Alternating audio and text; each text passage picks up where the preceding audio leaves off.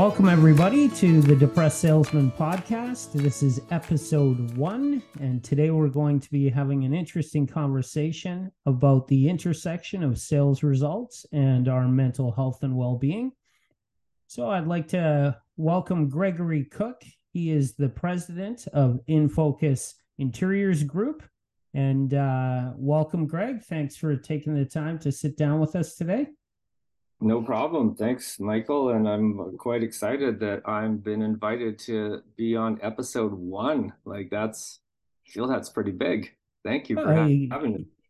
You got to start somewhere, right? You're an entrepreneur. You're running your own business. Uh, it's a sales focused business, but uh, you're a manufacturer's representative for a number of brands in the flooring industry and the commercial furniture area.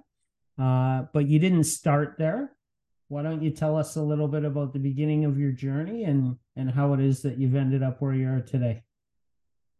Yeah it's it's probably a bit of a, a shock looking back to uh, many who knew me uh, when i was quite little that i i'm now in sales and that i talk to people. I was never a big talker when i was young. I said nothing to nobody. Uh, everybody got one word answers out of me. Um, ended up going to university. I had every intention of being an accountant, so hidden away in an office, just working with numbers. Uh, and I took my first accounting course at university and almost failed it, and thought, well, this might not be the big, the right plan for me. Funny story. That year, it was we took you know introduction to a number of different uh, business courses and in error, I got a 99% on my transcript for marketing. Wow. Uh, like yeah, Dean's yeah. list. Right? Yeah. yeah.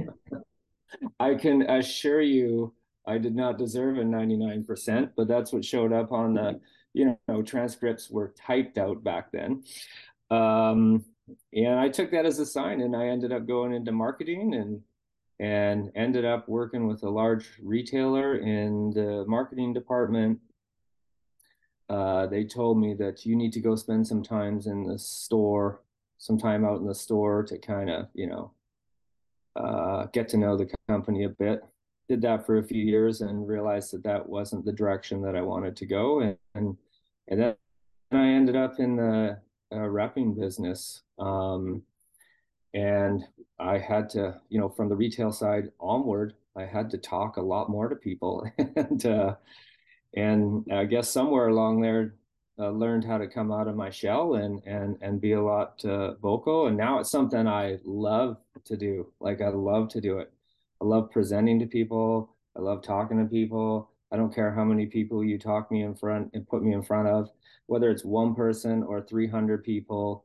I'll get up there and and I'll just talk. And for me, um, just let me kind of uh, just let me run with it. Like put me mm-hmm. with a put me with a speech and a and a and a prepared, a full prepared, what have you. Uh, that's not kind of my style. It's not what I'm good at. But if you say, "Hey, I need you to get up and talk about this topic for this long," I'm all over it, and I love it. So you, you mentioned uh, moving out of the head office uh, out into the store. So when that happened, was that retail sales that you were? That yeah, you that was retail sales. Okay, yeah. so you went from retail sales to distribution, uh, becoming a representative for a distributor, and then that's that's I when... went to. Uh, yeah, I was a manufacturer's rep first in the furniture industry. I moved to distribution uh, for dozen years and then I went back to being a manufacturer's representative and owning owning my own company. So the difference between a manufacturer's representative uh, and and a, a rep through distribution um, are are they not both uh, dealer based networks that you're selling to? It's just yeah, it's just a different channel to market. Um, they are both dealer based. Essentially, it's the exact same job. Uh, okay. uh, in one scenario, you are selling manufacturer to a dealer. In another scenario, uh, it goes manufacturer to distributor to dealer, and there's just one extra step in the middle. But okay. as a rep, as a rep, it's the same job. We okay. do the same thing, and we and we, you know, it's the same job. So that scenario that you talk about uh, of putting yourself in front of 300 people and and presenting and and that that's something that you you love to do today. You've grown into that experience. Um, so that would be something that i would describe as one of your strengths because it's it's something that really strengthens you. It gives you power to um, it fills you up with your power and your energy to stand in front of a, a group of people and and present to them. Is that correct yeah, for sure. Yeah. I would agree with that. And if if you were in so if you were in that exact same room, those those same 300 other people that that you get up on stage and present to, but you're not presenting to them and it's just a networking event or it could be the same event where you are going to present to them but uh, perhaps before you present to them you've got to go and talk to them individually and network and meet new people. Is that the same experience for you? Is it the same feeling? Like, do you have the same no. confidence? Okay. Describe that no. a bit for me. What would the uh, difference be? It's funny. Uh, uh, like, I don't have a problem getting up in front of a group of people and talking to them, but I would, if you ask me, I would describe myself as being shy. Okay. Um, and, uh, it's easier for me to speak to that whole group than being in a room with a bunch of people that I don't know and have to kind of go strike up uh, conversations with with them. That is not one of my strengths, um, and I'm aware of that. Uh, what I do is, you know, B2B sales, so business to business sales, meaning I have the same customers that I have dealt with for years and years and years, and and I've developed relationships with them. Um, but to put me uh, in, say, a retail situation, which, I was in shortly, and why I left, is having to develop that quick connection and that um, that quick relationship, and and to make a sale on them, and and that's kind of it. Move on to the next. That's not that's not what I enjoy. And it's not what I'm good at. Um, so when I'm in the situations where I'm in a room full of people, it's a little more difficulty. It's a little more difficult for me. Um, but like, but like a, a, a lot of things in my life, I like to use humor. I like to use humor to try to break the ice. I like to use humor when I'm speaking to a room full of 300 people. I like to use humor when I'm sitting and visiting or or or um, going over projects with my customers. It's, I would say, my biggest attribute or strength that I have is my humor. And and that's what you would use. Uh, like you find that that starts a lot of conversations with strangers, if you will, in a networking situation. You figure out a way to infuse humor into the conversation, and you're off and running. Yeah, yeah, and in many many different ways. What I you know, I still chuckle at uh, one, one, and sometimes even after the fact, you're like, did you really say that? Um, but, you know, for the majority of the time, the humor works. I was standing, I was networking in a room and you know, I knew a few people there and there was a bunch of people standing in a circle and, and I didn't know the majority of them. I think I was there because one or two people in this group that were chatting, uh, I knew one of them or two of them and but maybe there was eight of us standing around and I'm standing next to this person and and some people say that I'm very difficult to read, which is I find funny. Um, um, but on first impression, some people say I'm difficult to read. And a conversation was going on, and I was saying absolutely nothing. I was uh, taking it all in and probably just waiting for my chance. And this woman turns to me and she goes, uh, goes, you haven't you haven't said anything and you haven't even laughed at anything that anybody has said right now. And what came out of my mouth and my reply to her was that's because I'm dead inside. And she she laughed her head off. I cracked a smile to prove to her that, you know, I wasn't yeah. dead inside. And that started a, a long conversation for the night um, and from that learned about her business and what she did and it was something that um, pertained to what i did so yeah it's uh like i said you know it probably not always I, I, I might even say I can't even control how how it comes out, but um, I just find the right situation and try to say the right thing to break that ice. And then once that happens, then then you get chatty Greg. Because I I experienced uh, you know over 30 years of of selling and a lot of it B2B as well. Um, I came to the conclusion that that sales success and and generating those sustainable results over time because that's really what the job is like you always have to deliver more results year over year moving forward um, and so to get me there i started to figure out that really it was an equation for me and it came down to you know my my mental stability plus my unique talents or my unique strengths, what, what it is that's different about me that can bring me success, like you're talking about your humor. Um, and then coming up with a sustainable set of inputs that I could control, measure, and improve. And that kind of mathematical um, approach to sales doesn't seem to exist as much as the artistic approach to sales so mm-hmm. you know this this intersection for me about uh, why i'm interested in in mental health and and sales results is i think that it's it's really undiscovered it's really overlooked um the the mental stability component of it and then focusing on our unique greatness or our unique genius um, because we all have different different attributes and we all have different components of our personality that if those are allowed to come out of us on more of a regular basis being our strengths we actually fill ourselves up with energy and when we mm-hmm. find ourselves having to spend time in the areas that we're weaker at or weaknesses i feel that it would really drain me of my energy and I don't know that that isn't part of the answer to to burnout that's experienced in in the sales role. So to kind of go down that path a bit with you, um, you know, I I assume that that you do some things uh, to take care of or improve your physical health. Is that true? Yeah, yeah. I cycle quite a bit. You're a cyclist. Okay.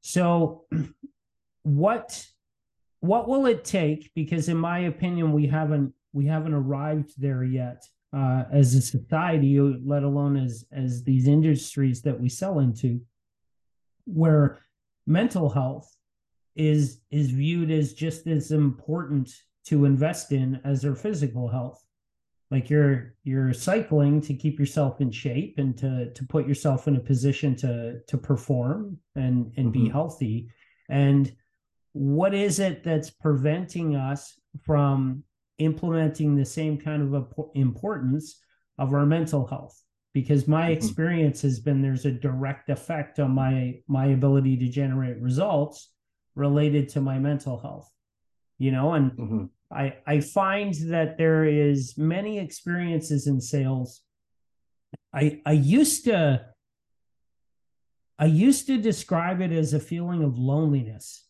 or it was a lonely profession, especially in the B2B approach. You know, you're spending a lot of time by yourself in between calls, or um, you're not necessarily working, you know, side by side with the teammates at your company. You know, you're out in a territory by yourself.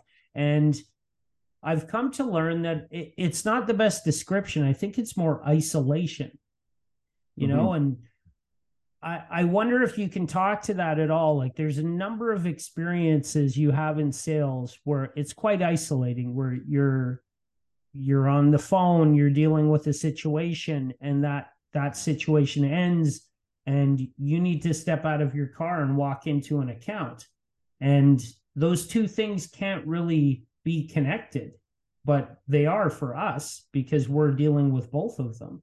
can can you speak to that at all? Like, is there a feeling of isolation that you that you experience uh, through the job? Well, I mean, to to comment on something that you just said, which is very common, is uh, I guess I'll sum it up as saying having to be on, having to be on yes. for your customer. So you know, many times you're sitting in your car and you're dealing with another situation. You may be on the phone. It might be maybe you're talking to your office because a product is late and someone's yelling at you and da da da da da. So you're getting worked up and or you're having to deal with a difficult situation with a customer uh, uh, at that exact moment. And now you're done with this situation and your next call is right outside your car door. Mm-hmm. And so you have to just you know, you have to just, I guess, ground yourself and, and kind of get out of that um, state of maybe anxiousness or whatever that you were just in and and put on a smiling face and go into that call and make them think that everything's great in the world. And, and so there's a lot of that that happens. Um, and then depending on how how that call went you come out either feeling good or, or maybe it was something else that came up that you had to deal with and you're back in the car and you're kind of sitting in there sitting with it by yourself. I know for myself uh, what i even continue to do today um, is uh, uh, I kind of reach out to people like as a sales rep and, and, and you know, many sales rep who are in their car, car all day may totally relate to this is, is you uh, develop a lot of phone relationships. Mm-hmm. And so whether it's your coworkers, your co-reps, or even competitors or customers that you've become very close to is uh, I would typically just hop on the phone from from call to call just to connect with someone. I'm not a big fan of being alone, so so to have that connection uh, for me uh, helped me a lot. I guess. I guess. I mean, probably like you were saying, my my my mental state um, would kind of re-energize re-energize me. Um, I'm most likely first calling the person that's going to make me laugh the best. Interesting. um, back to humor so we can again. just back to humor, so we can have a good time, get some chuckles, and and kind of be able to just go on to the next call. So yeah, I mean, um, like it, when you first started saying loneliness and isolation, uh, like I didn't know I felt those feelings, but I must have, I must be because I'm constantly reaching out to people. And there's no way the that it's not affecting our mental health. Like how oh. how how we can just flip a switch like that.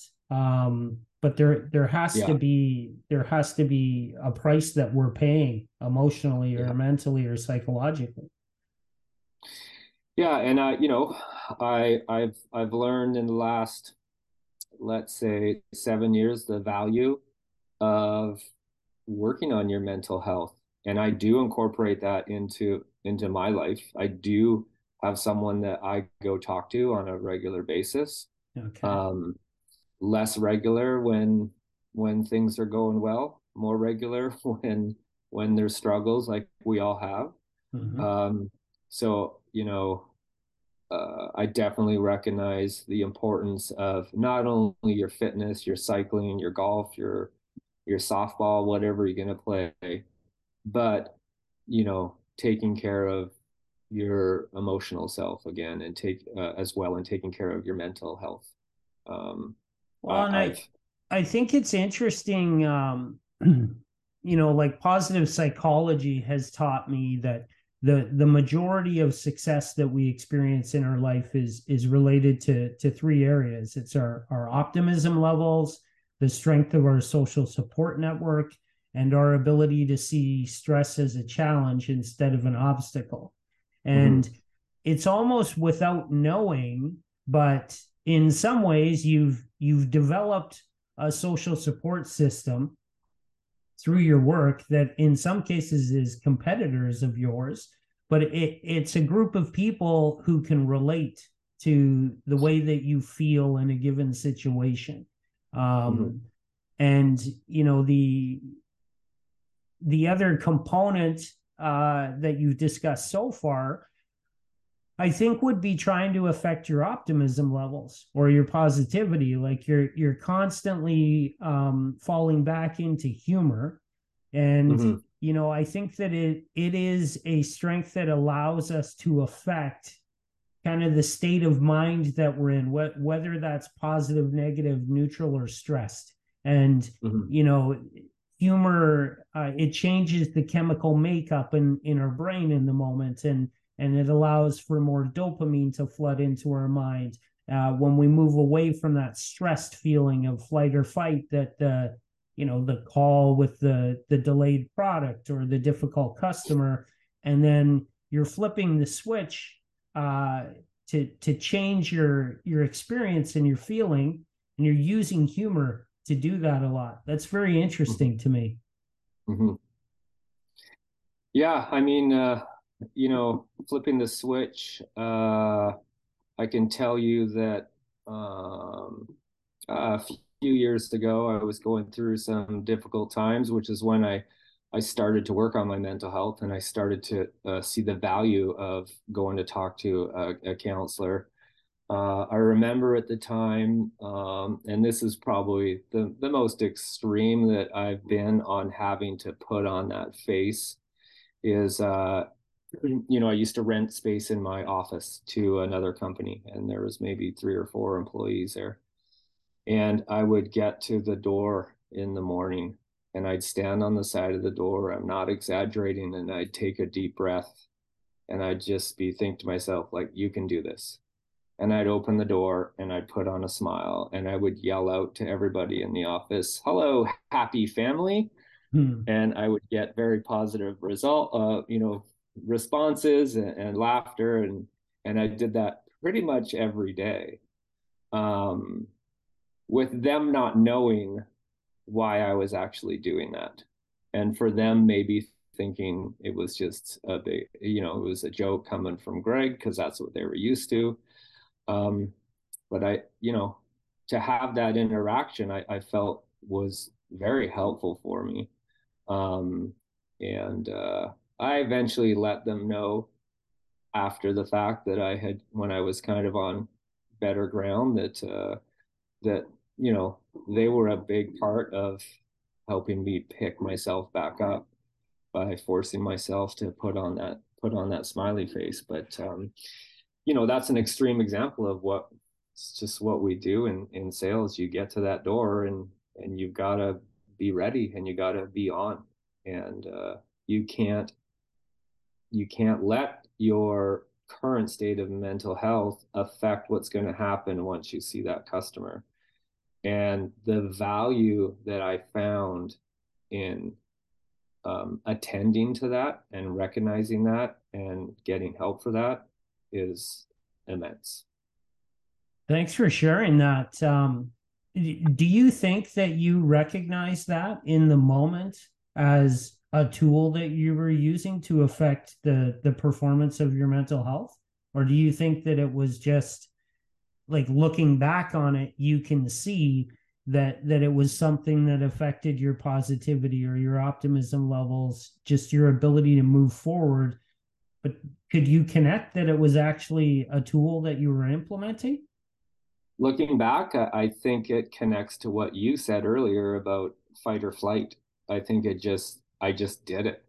Mm-hmm. And I mm-hmm. didn't, I don't know if I'm like, hey, this is a tool that I'm using. I just did it because I knew that I couldn't walk into that office and, and kind of just be in a mood that would bring everybody down. Um, and probably because I didn't want to a- anyone to ask me what was wrong. right? Yeah. So, yeah. But th- this is exactly what I'm trying to get at. Uh, you know with what i'm doing today in this podcast is um, i think that as salespeople we we have a lot of similar experiences in terms of the challenges that we have to go through. Um, I think everybody has has been in the car and and had to get out and you're not in the right state of mind and you need to flip the switch. Uh, I think everybody has been on the other side of that door that you're describing, and again, you need to flip the switch. Um, so, what I'm interested in in finding and sharing is these little tools that I think mm-hmm. that that we've kind of uh, almost by chance developed, you know, mm-hmm. that have allowed us to move forward and and uh, and still do the job even in the difficult times. Um, you know, one thing that that I remember uh, was a big effect on me um, was, you know, that having to make the difficult phone call or or knowing that the meeting I'm about to go into is going to be challenging. You know, maybe maybe I'm going to get thrown out of the account. Maybe I'm going to close the account. There there's going to be some point of contention. And in the past, I, I found that uh, that would build up in my mind. Um, you know, I'd really remunerate over these negative thoughts that I thought were going to happen. And um, I struggled to perform in those in those moments because I wasn't at my best then. And you know, once I started learning about uh, how I could affect my optimism levels and my positivity, I started to create these little tools like you're describing on the other side of the door and the deep breath and hello, happy family. That's beautiful. Um, you know, I'd I'd park my car and go for a five minute walk and I'd think about three things. I, I'd think about the birth of my children and, you know, feeling them in my hand for the first time. Uh, you know, the experience I had with my wife, the just the smell, the sensations, trying to relive that that moment again, which was it had such a big impact on my life in a positive way. Uh, trying to think about the funniest experience that I could remember being involved in and you know who was it with? What were we saying? Why were we laughing so hard? And then finally I would think about the best holidays the best vacations that I'd ever been on and really elaborate detail. And I found that this it shifted the state that I was in. It moved me away from stress it moved me away from negative or even just being in neutral and it allowed me to become more positive. and whether it's directly related or not i believe that it is in my experience but the results of that difficult meeting w- were always positive it, it wasn't this thing that i was making it out to be in my head that in most cases were just causing me to procrastinate and not deal with the issue not make the hard phone call. You know so it's these little tools that are are really interesting to me because again i i don't see the big connection being made between our mental health and our performance as salespeople. But when we talk about these scenarios that everybody deals with you can see it plain as day the connection. Interesting what um, you were just describing how those are tools that uh, I'm assuming you were taught to use to get yourself in a positive state of mind. And this, and the fact that I was unknowingly kind of doing the same thing in a smaller scale just by saying the phrase happy family. Like I'd sit outside the door, I'd think about, you know, I think about being happy, I think about family, hey, happy family. And that's kind of how it just kind of got created. But, uh, yeah, it's interesting that uh, I was using a technique that I didn't know that was being that was being taught in a smaller scale. But I think that that's what's so intriguing about this conversation is there's so many salespeople dealing with the exact same situations, and you know, like we're stumbling across actual tools that helped you. Well, they can help anybody in that same situation then if they're willing to implement them you know and so there's there's answers to these questions that will help us out there in the world and you know that's why i want to talk to salespeople like yourself uh, about this subject because i think that it offers a, a pathway um, and i know for myself it directly affected my results the numbers the sales themselves you know and So it wasn't really something that I was taught per se. It was more a theory. It was beginning to dive into positive psychology and, and understanding the function and performance of my brain and, you know, that aspect of my mental health, let's say. And so what I began to do was because there's these four states of experience that we have in our brain. And if you you start to study people that achieve success, you can see that they spend a lot more time in the positive than they do negative, neutral, or stress. And uh, on a scientific level, like brain scans, you know, we we can see now that human beings can't learn when they're in flight or fight. They, they can't learn in the state of stress. Um, I, I mentioned dopamine earlier affecting, you know, our optimism levels. Uh, it also turns on all the learning centers in our brain. You know, so it just became really interesting to me that I could start to see based on what I was learning about positive psychology that it was possible for me to affect the function and the state that my mind was in and then i started to think about these little tools that would personally help me you know so mm-hmm. the one that you mentioned on the other side of the door is is another one that i think i could dive into further. It's really intriguing. So getting getting further kind of down that path then um you know because one thing i found in my own experience is how hard it is for us to pat ourselves on the back or to to point out the great aspects of ourselves and i know from you know growing up and and different teachers different managers that i've had throughout my life a lot of the focus has always been on trying to get better at what i'm not that good at and mm-hmm. you know to me it was the weakness component uh, of myself, trying to improve that weakness to make a difference in terms of the results. And again, what I found uh, with the learning I did on positive psychology was, you know, if if we try and improve weakness, we can go from terrible to really bad, you know, and it's an improvement, but it's an incredible amount of effort and it's a tiny step forward. And all of our ability to take these leaps and bounds forward with our success uh, relate to our strengths you know? And that the areas that you're already strongest at are where all of your opportunity for more growth exists. Mm-hmm.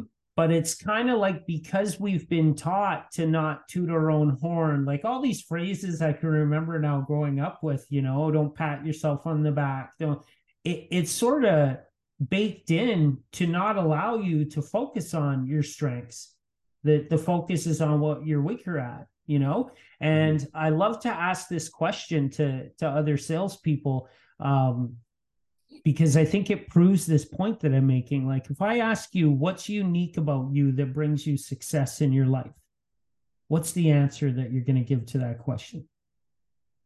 What's unique about me? You know, I, my first response is to just tell you what my strengths are that I'm funny, that I'm witty, that I'm, uh, I feel that I'm somewhat intelligent hmm.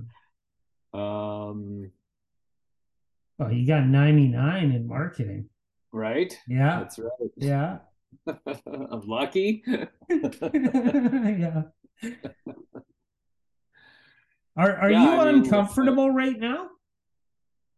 Yeah. Yeah. Like see th- this is the point that I'm making. Like all yeah. of your opportunity to improve relates yeah. to these things that you struggle to name. Why is that? You know, why why is it that uh you know the the greatest football player in the world, the the greatest actor, the they have no problem identifying and talking about what makes them great. You know mm-hmm. that's the real difference to me is the state of mind that they're in. They're constantly focused on the strengths. They don't ignore the weaknesses but they figure out a way to use the strengths to work around the weaknesses. And that's where all of their success comes from. And when you study success it always looks unique you know average looks the same and so many of us are doing the same things, and those things aren't focused on Greg's unique genius. You know, there's mm-hmm. something about you that nobody else on this planet has. And if your focus is in that area more than it's not, you'll have more success. It's quite straightforward to me. And yet it's mm-hmm. a challenge to even talk about it. Right. Yeah, it's it, yeah that's uh that's interesting. Um it is a challenge. It's and maybe it, it goes back to you know what you said being told don't don't pat yourself on your back right? Yeah. Like how many times did we hear that? Yeah. And we're kind of it's ingrained into us from from the beginning. Is don't celebrate yourself. Be humble. Yeah. Right? Yeah. And i mean you need humility you know you need you need to be humble in your life. Um but it another example of it to me is like in athletics. And the amount of of self-belief and confidence that you need to have to become the best in the world in a particular discipline like it's it's ridiculous. Mm-hmm.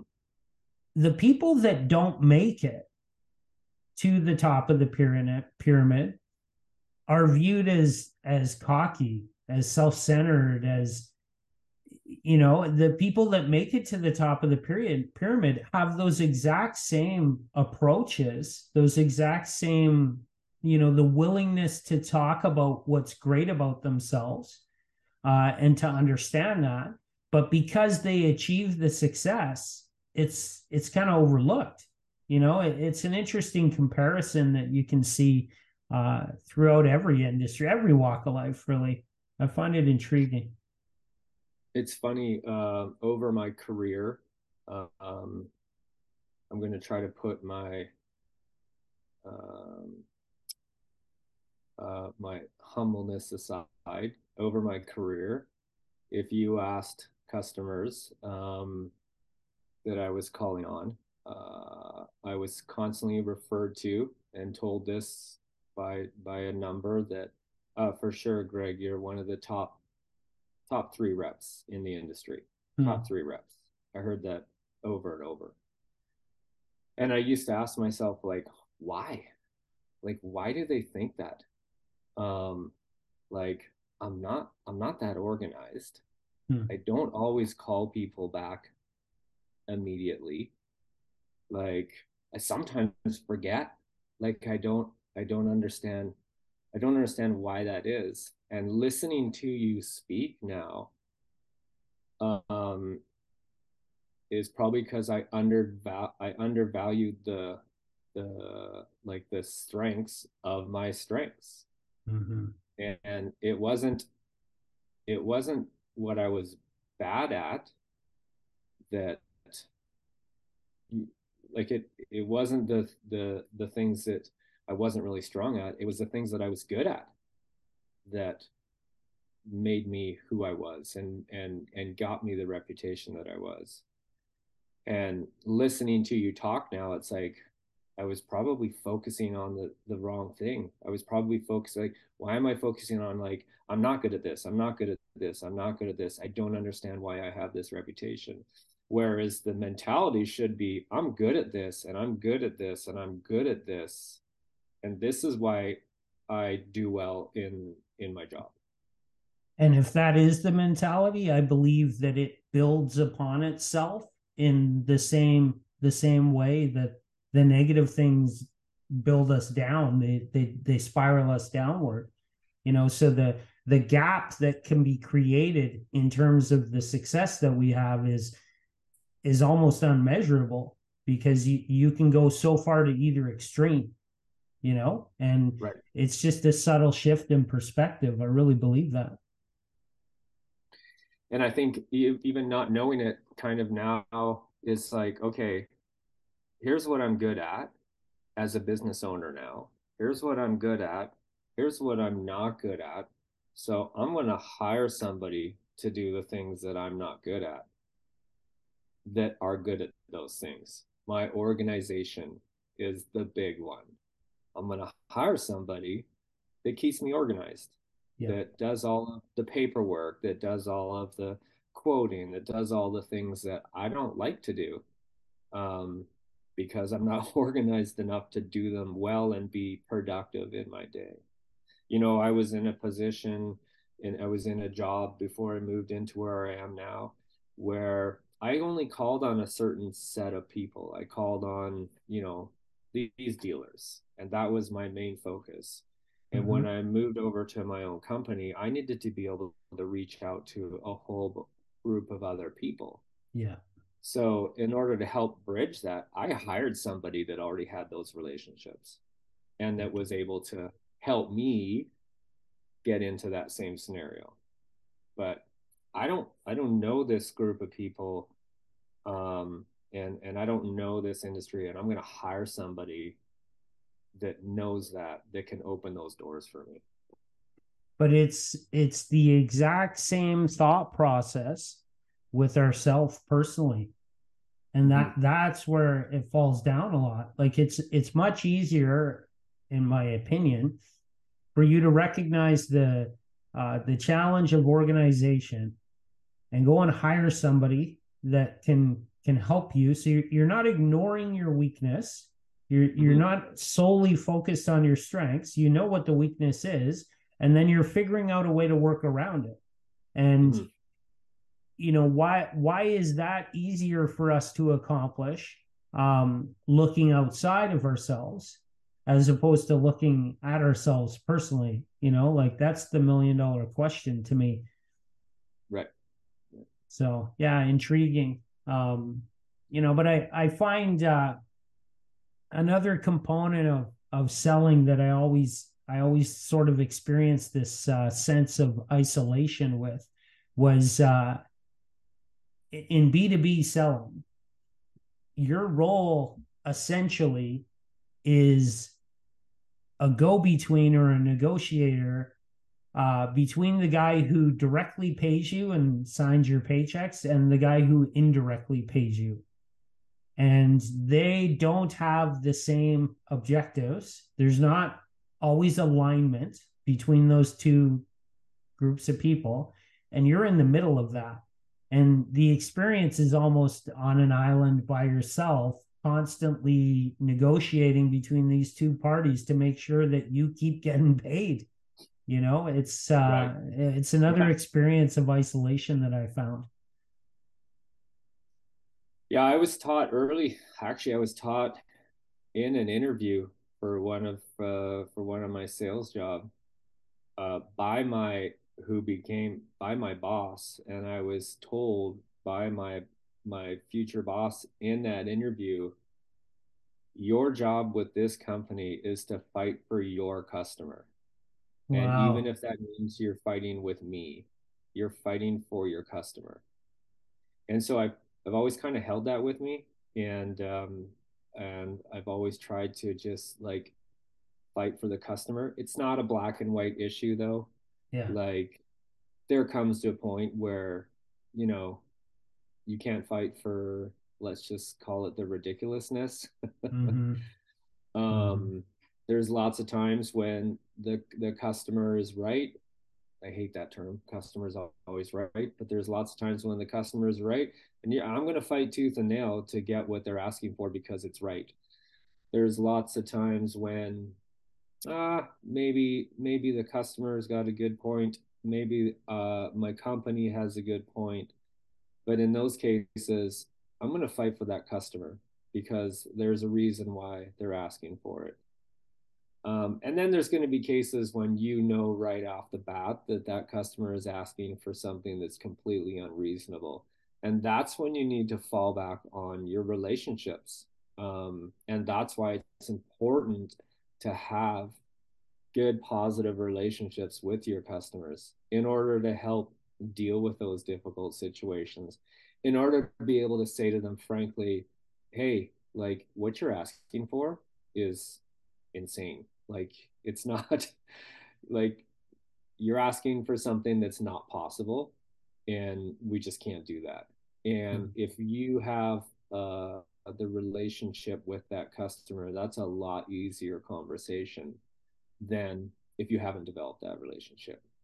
And you can be more frank and you can be more forward and what have you.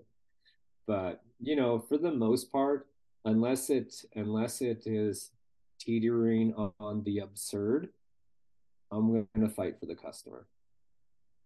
It's interesting though you could you could easily identify another potential strength of yours in that scenario as honesty. Mm-hmm.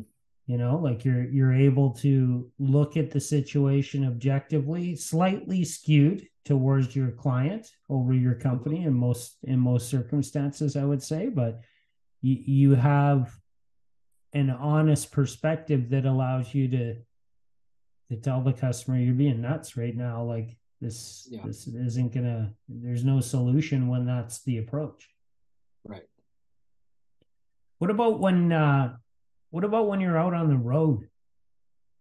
So you're you're traveling, you're out of town. Um, you come across the the feeling of isolation in sales in in that scenario more or less or the worst phrase I ever have to say in my life is table for one. Uh, yeah. Uh, I know. Ex- yeah, exactly what you're talking about. Absolute. I I like I'm I I am on the road quite a bit. But I would rather go grab a sub or some sandwich something and go back to my room and watch TV by myself. That is less lonely to me than going into a restaurant and asking for a table for one. That is way less lonely. Yeah. Being by myself. Yeah. I feel sitting at that in that restaurant by yourself, wondering what is every why is everybody what are they thinking about why I'm by myself? Like, can, can I just put up a sign saying I'm from out of town? Like, yeah. yeah. well, and do they uh, know? Uh, it's, like, do they do it's they know when you walk in, like, oh, it's sales guy, like you yeah. know the the maitre d, the waitress, guy? yeah. is it sales guy or is this guy just lonely, right? Yeah, or both. Yeah. um, yeah, or both. And and I'm I'm gonna guess that there's a handful of people. I don't know about sales sales guys, but my wife, for example, oh, loves it. Loves she would love to go to a restaurant by herself and have a meal.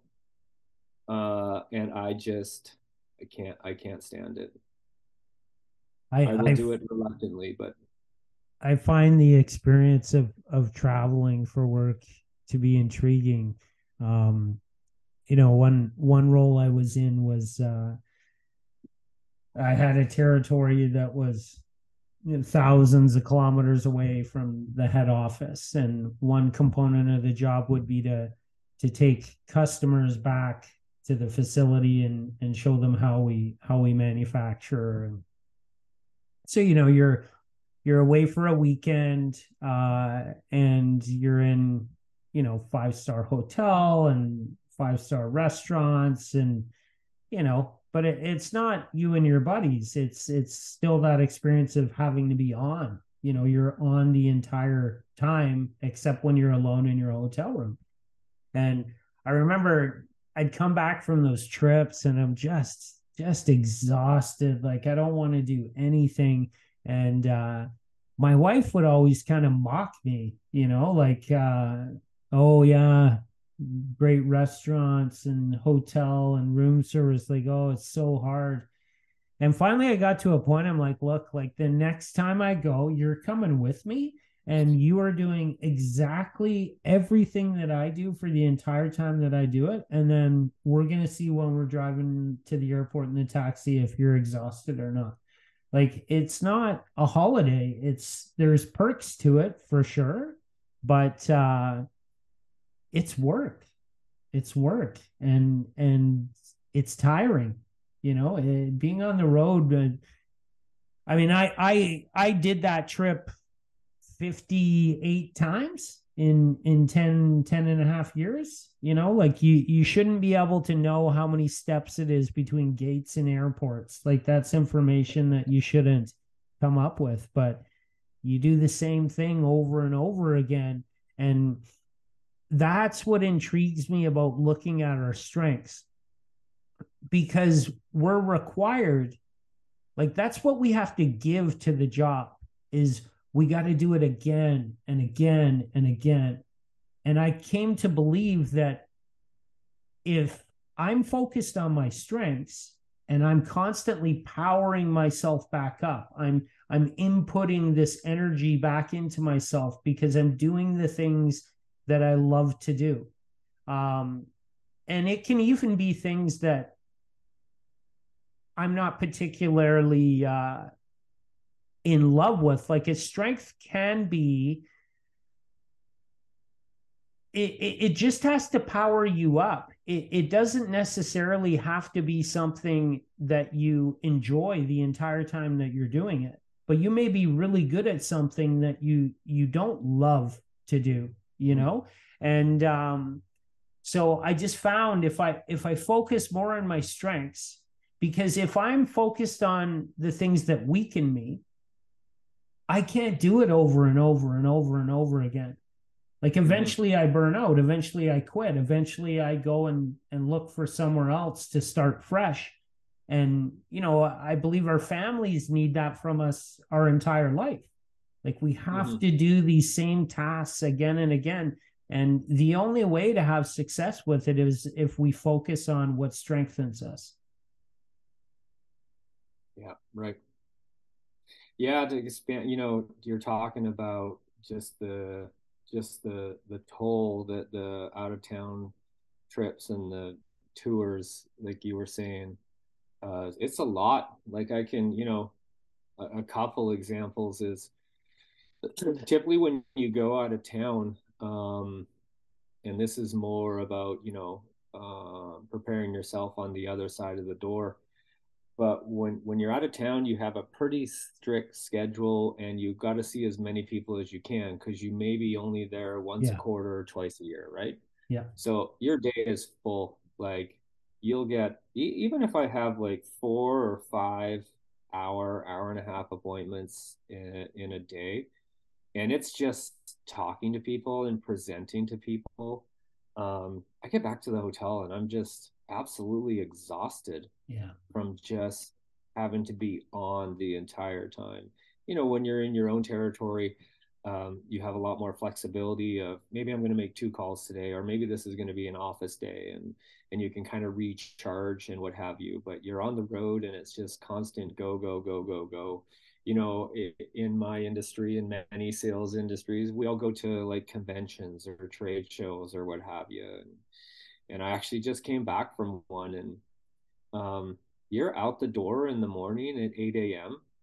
And if you're back in your hotel by 10:30, that's a victory for yourself. But you're you're rarely back in your hotel yeah. by 10 at night. No, that's when the entertaining of the client starts. Yeah, yeah.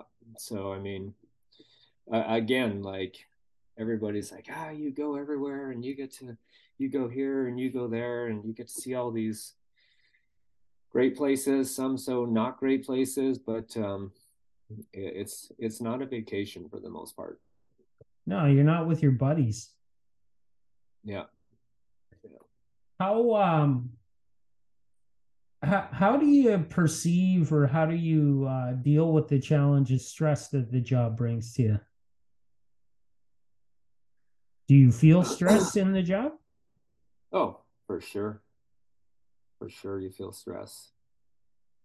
Um, yeah, I mean, there's a, a few things. One of them is is just what we talked about earlier is is um, physical activity. Hmm. Is kind of taking trying to take care of yourself in the moments that you can. Um, I found a, a tool that I've learned in the last few years, and and i mean i feel stress and anxiety are two different things but taking a moment and this is like i said a, a, trick that i've i've been lucky to learn is taking a moment to recognize um, these feelings of stress or these feelings of anxiety and this has helped me immensely so you're in a situation you know you're getting stressed maybe your chest is getting a little tight or you got butterflies in your stomach or what have you um, I now always stop and kind of recognize that and ask mm. myself, where is that coming from? And and acknowledging that it's there. And that is a extremely helpful tool for me. Interesting. Um, because because sometimes you might start to feel this and not know why. Mm-hmm. Okay, why am I feeling anxious right now? Why am I feeling stressed? You know, there's sometimes when you 100% know why you're feeling stressed is you got to pick up the phone and tell somebody that uh, their $50,000 order is going to be four weeks later than they thought. Yeah. But there's other times that you just get these feelings that you, uh, I've learned that I just need to stop and take a moment and go, okay, what what is causing this, and and what is the source of this, and identifying that and identifying, okay, what is my what am I thinking right now that's making me feel this way, and for me, I mean, I used to kind of live with that that sense of angst for it could be a couple hours. Mm-hmm. And I've learned to kind of get that to like maybe five minutes now. Mm. Is just taking the time to recognize it, listening to your body. That's how it was described to me is listen to your body, like it's saying something to you and you need to acknowledge it. So for me, that's a that's extremely helpful to what a great tool that is. Yeah. Yeah that's that's uh that's a big help for a lot of people um mm-hmm. It's hard to stop in the moment you know it, it's hard when when all of the feelings are welling up uh and just kind of be at peace and and figure out like try and find the answer where is it coming from that that would be a mm-hmm. very mm-hmm. helpful tool for me huh, interesting mm-hmm. um I, I was taking a I took a, a webinar a couple weeks ago that was based on anxiety um, in the workplace. And just uh, as a side, a really interesting thought that I'd I'd never considered in my life. Uh, anxiety and worry are not the same thing. Right. I never I never looked at it that way. Like I I always I those two words were interchangeable descriptions for the same thing for me, you know, and uh but it, it's interesting. I mean, anxiety is something that uh is is much more long lasting. It's uh and not just the feeling or the experience of it, but the perspective of it, you know, like mm-hmm. you're you have this concern about this thing and it can you can perceive it to never end you know and that's that's kind of how you're stuck and and worry is more of a fleeting you know come and go in the moment sort of emotion.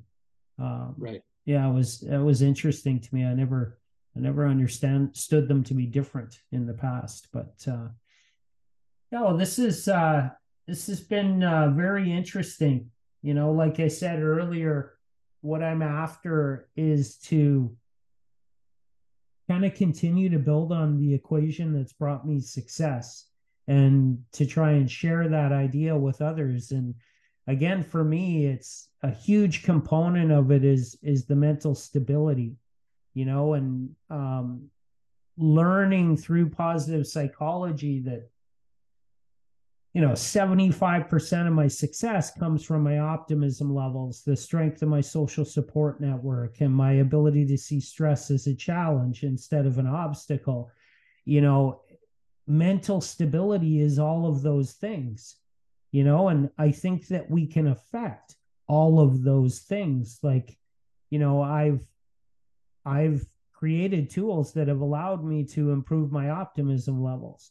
You've you've mentioned a new one to me today on the other side of the door uh that mm-hmm. that that's intriguing um you know the the ability to kind of perceive stress um, what you're talking about with with recognizing what your body's telling you in the moment listening to what your body is i think that that's a way to to change the perception of stress that one has you know and then so identifying kind of that unique genius about us what our strengths are and figuring out ways to leverage those strengths towards the tasks and activities of the role of a salesperson like that's kind of this equation that I've been building for the last decade now. And, um, you know, because once you figure out the mental stability component of it, and once you begin to use your strengths, it creates more mental stability.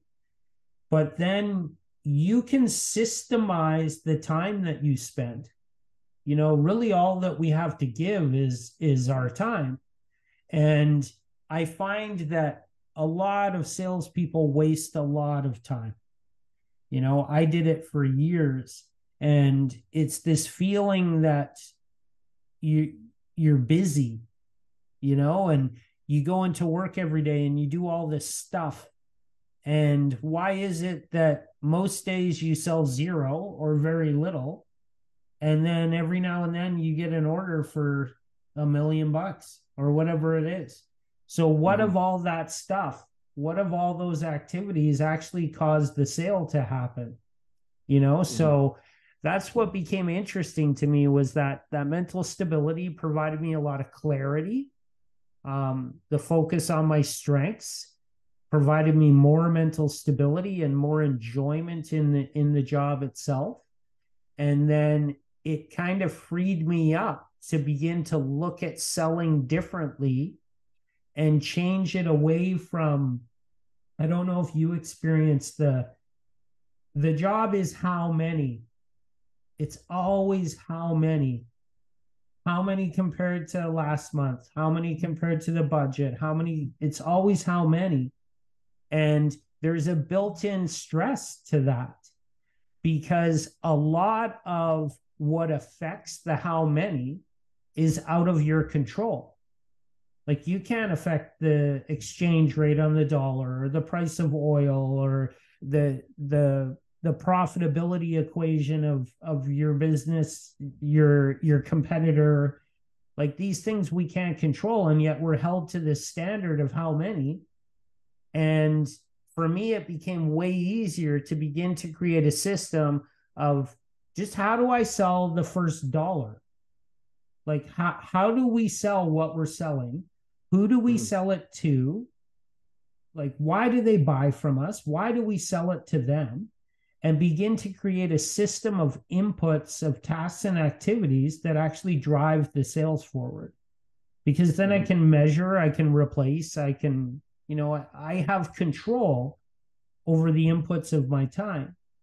And the biggest thing that it did for me, it, it increased my sales. But the biggest thing it did for me was it gave me more control over my mental stability because I didn't feel mm-hmm. this pressure constantly to measure up to a number that I have little control over.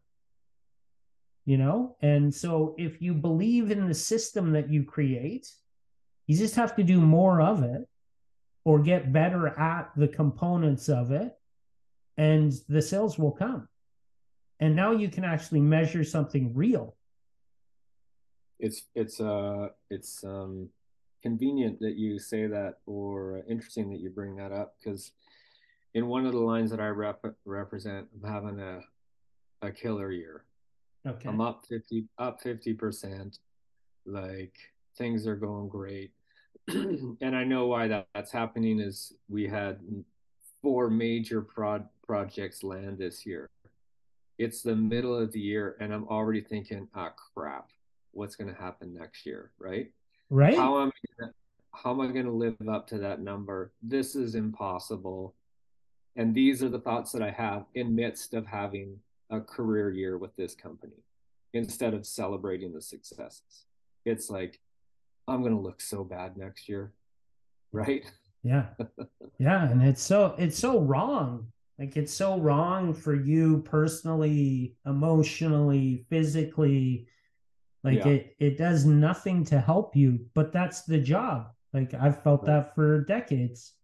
Yeah. You know, yeah. so I I found that that subtly shifting that um because you can like you got to create sustainable results and so in in in in that viewing of being 50% up that's what you're struggling with is how how am i going to sustain this next year?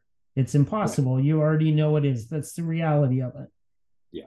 But if your focus is constantly on like go back to why it is that those four projects happened and yeah. pull apart the individual steps that you took over however many years to first generate the opportunity to generate the opportunity to have a conversation with somebody to make a presentation to um, price the order to close the order like all of the process of the sale that you went through and build a system that you spend your time with and mm-hmm. if you believe in that system, those four projects will come again. You just have to take those same steps again. Yeah, the opportunity has to be found, but the opportunity is out there. We we get in the way of finding it a lot, I think. Yeah, I agree. Yeah, interesting. Well, I've uh, I've learned quite a bit by talking to you today.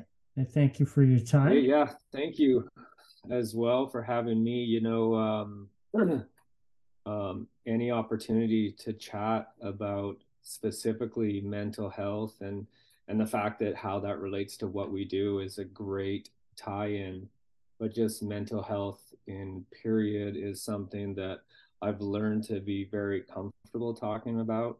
Um, three years ago next week, I lost a buddy to suicide. Mm-hmm. And I honestly believe one of the reasons that that happened was um, his inability to talk about his struggles and uh, was very secretive and and you know even five ten years ago maybe even three years ago like just the subject was taboo. And and uh, i think we all need to learn that it's something you can talk about just like hey i broke my leg i was out cycling and i got in an accident and i busted my leg. There's no shame in telling people that or you know i whatever i uh, maybe i've got cancer whatever whatever the illness is there's very little shame in in most of those but for whatever reason with with uh, mental health it, it has that stigma of shame so I'm always happy to chat about it for sure. Yeah, you know, I, I'm glad that you say that, even though that's that's a difficult circumstance uh, that you went through with your buddy, and um, you know, I got interested in this conversation because you know I was diagnosed with severe depression uh, after my father died unexpectedly about 12 13 years ago now. And uh you know when i started to come out of uh the depression with a lot of hard work. But uh i started to come up with these questions you know like why is it that you end up on the edge of the cliff you know and your your whole life is over? You're you're losing your marriage your your kids your job. You, everything is is about to go over that cliff before you ask for help you know why is right. this component of the experience of being human accepted so differently than the experience of being a human with cancer like you say you know yeah. it's a sickness and it affects 25% of North American adults today have a diagnosable yeah. mental health condition. And it's remarkable to me, like a quarter of all of us, um, you know, and if it's not you, it's one in three people that you know. Mm-hmm. Like it, it's it's an unbearable statistic that affects all of us and if it isn't you it's it's your coworkers it, it's your friends and family it's your spouse it's your children you know these these are the people of our lives. And uh, when you have a statistic that is that large it's something that needs to be talked about. And you know what is it that prevented your friend for asking for help? What is it that prevented me for asking for help for so many years? And with me it wasn't even so much that. Um, from the time my dad died until i was diagnosed was three months and i knew there was something wrong with me that i couldn't fix on my own but i had no idea what it was. And after years of of uh, beginning to understand this this part of myself i came to realize that you know the things that you you bring up like shame um you know guilt and fear are the other two massive ones in my experience. And uh there are stigmas. And now we talk about stigmas around mental health. But for generations they they weren't discussed. And the stigmas became so severe in the subconscious of our society that they've now become self stigma, which is way more dangerous because you view yourself like you can't even look in the mirror because of the shame that you feel over what's wrong with you. Uh the fear of losing everything if, if you speak up you know the guilt that you're not doing enough uh, you're not making the right decisions to put yourself in a position to experience healthiness.